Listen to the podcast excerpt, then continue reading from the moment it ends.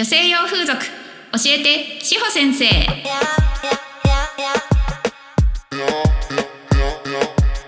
この番組は女性用風俗に興味がある方たちが楽しく心地よくご利用いただくために講師と運営の両経験がある志保先生が超個人的見解で惜しみなく情報だな流しし女風業界をまるっと盛り上げていきたいラジオです。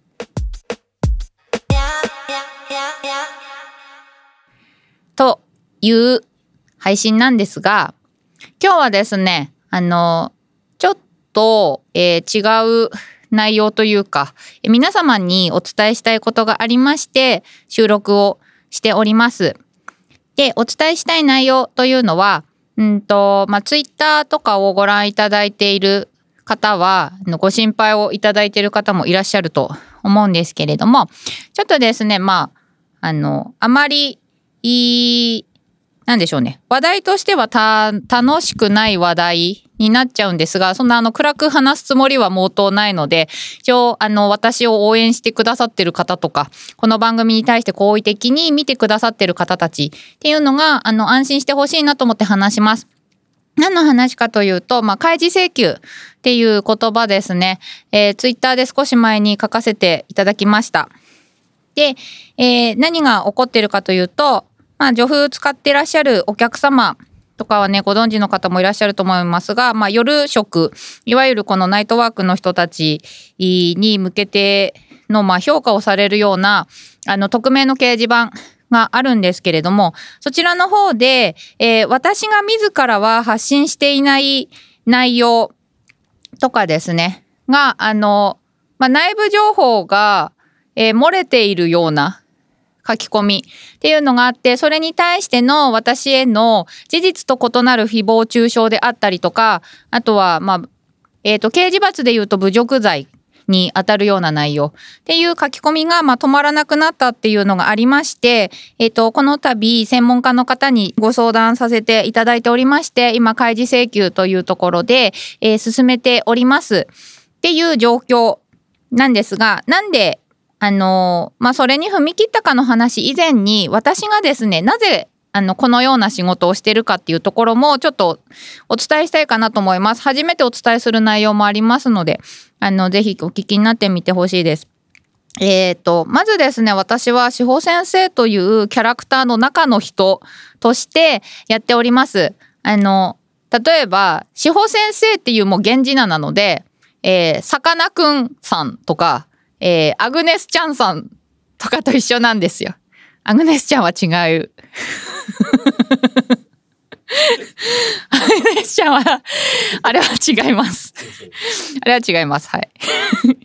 なんだけど、っていうので、まあ、志保先生っていうキャラクターを作って発信をしています。で、えー、これはあの何回か前のあの配信とか投稿でも都度言ってるんですけれどもまず私の今の立ち位置っていうとこから話しますね。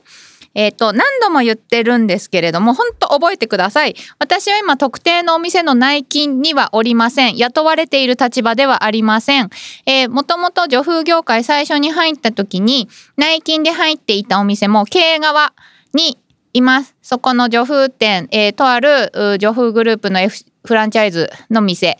の経営をやっていた会社の役員の一人で、えー、そこの会社の中の事業の一つとしてやっていた女風のビジネスが、えー、まあ、正直いい状態ではなかったというところでそこの立て直しから入ったということでで今現在はあのそこの会社の役員は退任退任しておりましてフリーランスの形で個人で、えー、複数のお店さんと契約をさせていただいております。どこのお店さんと契約しているかというのは、うんと、お店さんのスタンスによって合わせているんですが、基本的に私からはオープンにすることはないです。えー、なぜかというと、えー、お店さんの名前を通したりセラピをとセラピストさん通して私が後ろに見えると女風ユーザーさんが嫌がる方も多いというのを分かっているからです。女性内勤が入ることを嫌な人たちもいらっしゃるしあとは、えー、それを透けて見えることで私の影響が店に悪い方で出てしまう。イメージが悪い方で出てしまう。っていうのは私の店ではないので避けたい。ということで私は具体的な名前は自分から発信したことは一度もありません。ただ、もともと入っていた、えー、運営で入っていた店に関しては、私が運営側で、えー、私が自由に全部仕切らせてもらっていたということなので、えー、一時的に初期の頃ですね、私が、えー、そこの店の認知度を上げるために、えー、と、私が関わっている店ですということでオープンにしていた時があります。それが女風業界に関わり出した初めのところです。で、今のお仕事はどういった経緯で、あの、いただいているかと言いますと、えー、全部ですね、あの、経営者さんの方たちの方から私の実績を見て、つまり数字ですね。結果を見てご依頼をいただいております。で、えー、つまりですね、あの、決済権のある方というの、私をそこのお店の事業のメンバーとして入れるか入れないかというのはですね、あの、お客様だったりとか、セラピストさんたちがお会いになる方ではないんですよ。っていうお立場にいらっしゃる方が私を使う使わないっていうのを数字だけを見て判断してます。その方たちから私が依頼していただいている内容、仕事の内容というのは何かというとすごくシンプルです。とにかくここのあの事業の業績改善をしてください。もうそれだけ。なので、えー、今、その特定の掲示板で私のことを叩いている人たちっていうのは、えー、私の人望をなくして多分この業界から引きずり下ろしたいっていうお気持ちの上で書いていらっしゃるんじゃないかなというふうに思うんですけれども、えっ、ー、と、それがですね、いかに意味がないかっていうこと。です、えー、まずそこの立ち位置の人たちがそれを見ていません。もちろん私の方からトラブルがあった場合は正直に報告をしています。なんですが、えー、それをして引きずり下ろすということにはならなくてなぜかというとあの私がやっている仕事で、えー、それで正しければあの業績が上がっていきます。数字が明らかに上がっていきます。売上ベースで上がっていきます。セラピストさんの在職率が増えていきます。セラピストさんの質が変わります。お客様のリピート率が変わります。つまり売上があります。上がります。ね。っていう仕事をしてます。なので私のやってる仕事の仕方が間違っていれば評価され、えー、何ですか？評価されないじゃないな。間違っていたら切られますね。容赦なく。っていうところ。人気投票で、えー、私に、うんと、この仕事をやってくれというふうに言っているわけではありません。なんですが、どうしても、もしね、えー、あの、関係者の人とかで、えー、私を引きずり下ろしたい人がもしいるとするならば、そこのお店に、あの、交交、え？交渉交渉をね、するとか、なんか本当に売上トップの方とかの意見だったら、全然私が経営側だったら通しますよ。うん。ただ、一ついいですか？売上トップの子たちはですね、本当に忙しいので、掲示板もツイッターも見てないんですよ。多分、あの、トップランクにいる子たちのお客様たちは、みんなそれ知ってると思います。あの子たち本当にもう忙しいんですよ。接客中は基本スマホ触れないし、ね、あの許可いただいてロングコースとかで触らせてもらってる子とかもねお店の連絡とかあると思うんですけれども基本ねその見てる暇がない。ね。っていうところ。で今回ねその開示請求至るまで私ちょっとえー、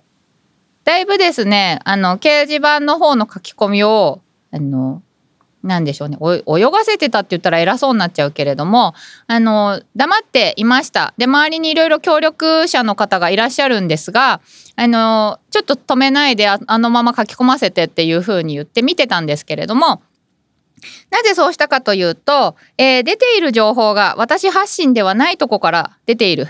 ね、っていうものだったりとかあとはまあワードチョイスですね。選ぶ言葉とか言い回しの癖っていうところからあの何をしてたかっていうと特定をしてたんですよ。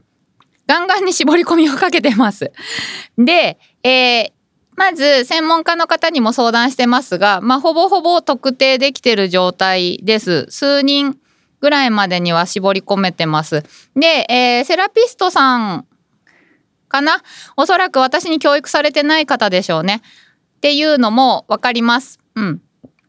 でそうなってきた時にあのまあそこから先にねその子たちの先にいるお客様も多分頼まれてね書いてたりとかまあ私のことをね悪く聞いてるので、えー、お会いしたこともない方に敵だと思って書かれている女性もいらっしゃると思います女性のお客様いらっしゃると思います。ただ私はその女性のお客様に考えていただきたいことが一つあってそのあなたに私の情報を悪く言っているセラピストはあなたのことを本当に大切にちゃんと扱ってますか？ちゃんといい接客受けていらっしゃいますか？時間とお金を使う価値がある接客を受けてらっしゃいますか？それがあのそうですイエスですっていうふうに堂々とお答えいただけるのであればなんか私なんかの悪口で盛り上がっている時間がすごいもったいないなというのを個人的に思います。ただ、えっ、ー、と、それを私は偉そうに言って終わるとは全然思ってなくて、もちろんこういうトラブルに巻き込まれるっていうことは、私自身に落ち度があるからです。私の選ぶ言葉だったりとか、指導する内容だったりとか、指導するタイミングとか、そういうものが、えー、不適切なものがあったから、えー、嫌がらせをしてきてる子たちがいます。嫌がらせしてる、来てる子たちはもうこれ僕が書いてますっていう自己紹介をしてるかのごとく、もう自分ですってわかるような書き方をされてます。なんですが、私は、あのー、なんでしょうね、慰謝料の請求をするつもりで、あの、今話を進めています。で、その子たちね、あのー、正直、えー、さっきも言いましたけど、本当に忙しい子は、こんな見てる場合じゃないから、えー、稼いでる子だ、稼いでる、稼いでないで言うよ。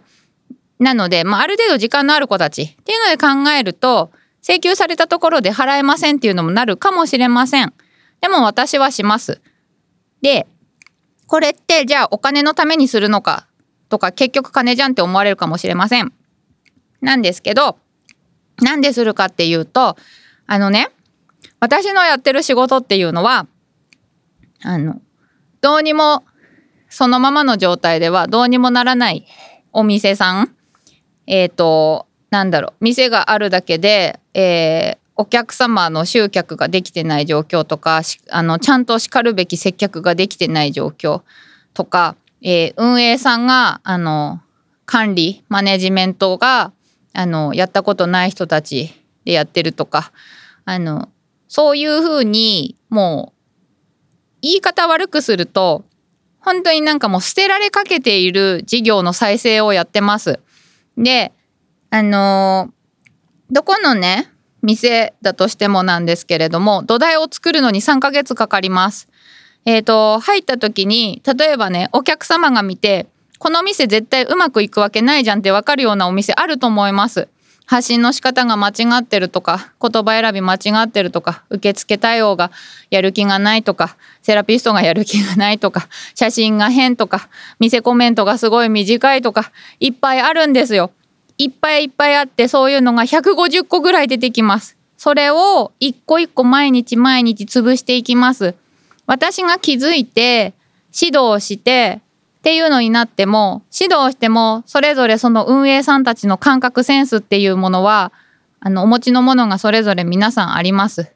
私がちょっとスマホから目を離した隙にとんでもない指示が飛んでるとかとんでもない接客をされてるとかっていうのがいっぱいいっぱいあります。お客様からご意見をいただいた時にえーと、分かりやすくちょっとすいませんクレームって言葉で言いますね。クレームをいただいた時にえー、その日のうちに解決できないとか3日も4日もかかってるとかそういう上がらない数字が上がってこない原因を全部潰す役割をしてます。それをやって半年後5ヶ月後とか6ヶ月後とかで4倍から6倍まで売り上げを伸ばしてでそこで安定させてさらにその先を伸ばすっていう仕事をしてます。それが私が受けている仕事なんです。男だとか女だとか関係ないんですよ。そういう理由じゃないんです。なんで私が志保先生っていうキャラクターを使って発信をしているかっていうのは女の私がこの立場で業界を業界を良くするためはちょっと大きく言い過ぎかもしれないけれどもその私が思っている大切にしている接客の仕方過剰要求とかをする過剰要求を交わしつつもお客様に過剰サービスをしなくても満足していただける健全なサービスあるべき姿にしたいっていうのをやっています。なんでそこまでやるかっていうと私の講習に来てくれる子たちが独立志望の子がすごく多いんです。でその子たちはみんな何を大事にしてるかって言ったら接客によって何大事にしてるっていうのをまあ、お店さん契約の子にしろ個人講習ね個人で、えーと、個人コンサル申し込んでくれる子にしろ全国にそのいう子たちが何人かいらっしゃるんですが言うとみんなね自分が大事にしてることが本番行為しないとかそんな当たり前のこと言ってくるんですよ。今の業界がどうなってるかってもうその言葉に表れてるでしょそんなことをそんな当たり前のことを大事にしてるって言わないと働けないような業界になってるんです。だから私はその子たちのために健全な仕事を伝えていきたいっていうのを考えた時にセラピーの子たちが発信するより志保先生っていうキャラクターからそこを発信した方が影響力が強く出るっていうのを知っているからです。だからやってるっていうこと。それがまあ私がこの仕事をやっている理由っていうところです。そう。私だってあのできればもう危険しかないですよ。女で女風業界で。関わって源氏灘としてもこういう自分の名前を出してこういう仕事をやっていくっていうのを。リスクしかないですよ今回みたいな感じで。そうだけども必要だと思ってるからやってます。でそこで応援してくださる方とか味方してくださる方とか私の仕事が必要だと思ってえっ、ー、とお仕事をくださる企業さんとかがあるからやっています私は自分からコンサルやりますなんて名乗ったこと一回もありません。企業さん側が、クライアントさん側が、それを私の仕事を作ってくださって、それに応じた働きを一生懸命やってるだけです。うまくやれないこともいっぱいあります。初めてやってることもいっぱいあります。でもそれは私がお付き合いさせていただいている運営さんたちもそうです。本当に辛い中で皆さん一生懸命やってます。セラピストの子たちもそうです。っていうのが重なって結果になってきます。実績出せば皆さん黙ってくださるのもわかります。嫌がらせしてる人たちは間違ってましたとは言ってくれませんが黙ってくださるのは知ってます。でも今回の侮辱されたことについては私自身に怒ってるっていうよりも私に私を信頼して仕事くださってる方とか企業さんとかお店さんとかついてきてくださっているそこのスタッフさんだったりとかセラピストの子とかだったりっていうのを侮辱してることと一緒です。そしてその先にいるお客様のことを侮辱してることと一緒だから私は絶対許しません。許さないですが、えーと、もしこれを聞いたり見聞きして、えー、自分が名乗りを上げて、えー、謝ってくれる方がいるとしたらその時にまた一回考えますっていう感じで、ちょっとすいません、長く喋ってしまったんですが、今回の経緯は文字だけではなく、あの、声で伝える内容だなと思いました。何回も言ってる通り、えっ、ー、と、声には感情が乗ります。えっ、ー、と、今日言うことは箇条書きでバッとリストだけ作ってますけれども台本なしで喋ってます。ちょっとうまく喋れてない点もいっぱいあると思うんですがこれが私の本心だということがあの伝わってそしてこれが私は意地悪な気持ちであのこの仕事をしているわけではないっていうことが伝わってくれる人が一人でも多く増えたら嬉しいです。えっ、ー、と今日の回を長く聞いていただいて本当に皆さん最後まで聞いていただいた方ありがとうございます。また次回からはいつもの教えて志保先生っていうまあ楽しい、えー、皆さんのね女風ユーザーさんのお役に立つ情報を発信していきたいかと思いますのでまた楽しみに聞いてください。ありがとうございました。